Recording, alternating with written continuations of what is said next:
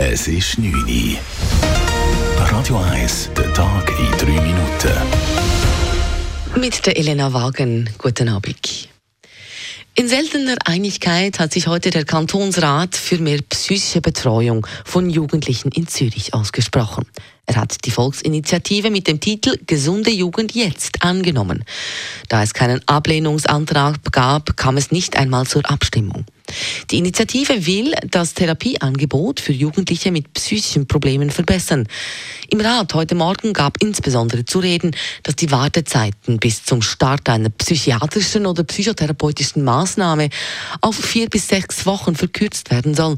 Das sei dringend nötig, erklärt etwa David Alan Sanchines von der SP. Derzeit betragen die Wartezeiten für ambulante Therapien, beispielsweise bei der Kinder- und Jugendpsychiatrie, sechs bis neun Monate. Man muss sich das einmal vorstellen. Eine Jugendliche rutscht in Depressionen, die verzweifelten Eltern melden ihre Tochter für eine Therapie an und kriegen reiheweise Absagen oder eine Wartefrist von fast einem Jahr. Die Bürgerlichen im Zürcher Kantonsrat haben sich gegen eine fixe Frist für die Wartezeiten ausgesprochen. Nun ist Gesundheitsdirektorin Nathalie Rickli am Zug. Sie Sie muss eine Umsetzungsvorlage erarbeiten. Corona-Impfungen sind in den Zürcher Apotheken im Moment wieder sehr gefragt. Laut dem Präsidenten des Zürcher Apothekenverbands, Lorenz Schmid, werden Corona-Impfungen fast ausschließlich in Apotheken durchgeführt. Termine seien dennoch problemlos buchbar, wie er gegenüber Radio 1 erklärt. Derzeit sind auch in der Schweiz wieder sehr viele Covid-Fälle aktiv. Wir haben immer wieder Nachfrage. Äh, wir haben auch Zeitfenster geöffnet über das WACMI im Kanton Zürich. Das ist das Tool, wo Sie sich anmelden. Aber man empfiehlt immer noch einen freien Termin. Es ist also kein Problem, zu einer Impfung zu kommen. Nachfrage steigt. Von den Zürcher Spitälern heißt es auf Anfrage von Radio 1, dass die Situation trotz vielen Fällen in Zürich nicht angespannt sei. Schweizer Gewerkschaften warnen vor der Übernahme von EU-Recht.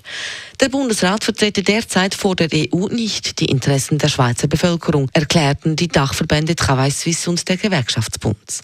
Deshalb seien nun die Schweizer Löhne in Gefahr, erklärt Travail Suisse Präsident Adrian Wüthrich. Und dies sei vor dem Start der neuen Verhandlungen zu klären. Weil man künftig eben muss die Dynamisierung Recht von der EU automatisch übernehmen, beziehungsweise mit dem Mechanismus, wo der Bundesrat auch noch ähm, ausdiskutieren ist mit der EU.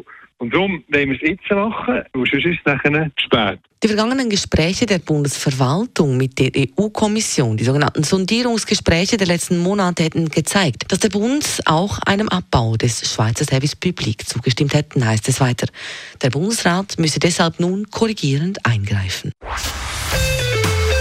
Radio 1 Wetter. Morgen mag es wie heute durchaus etwa die Sonne geben. Trotz Wolken am Himmel regnet tut es aber nur noch selten und das bei höchstens 11 Grad. Das war der Tag in 3 Minuten.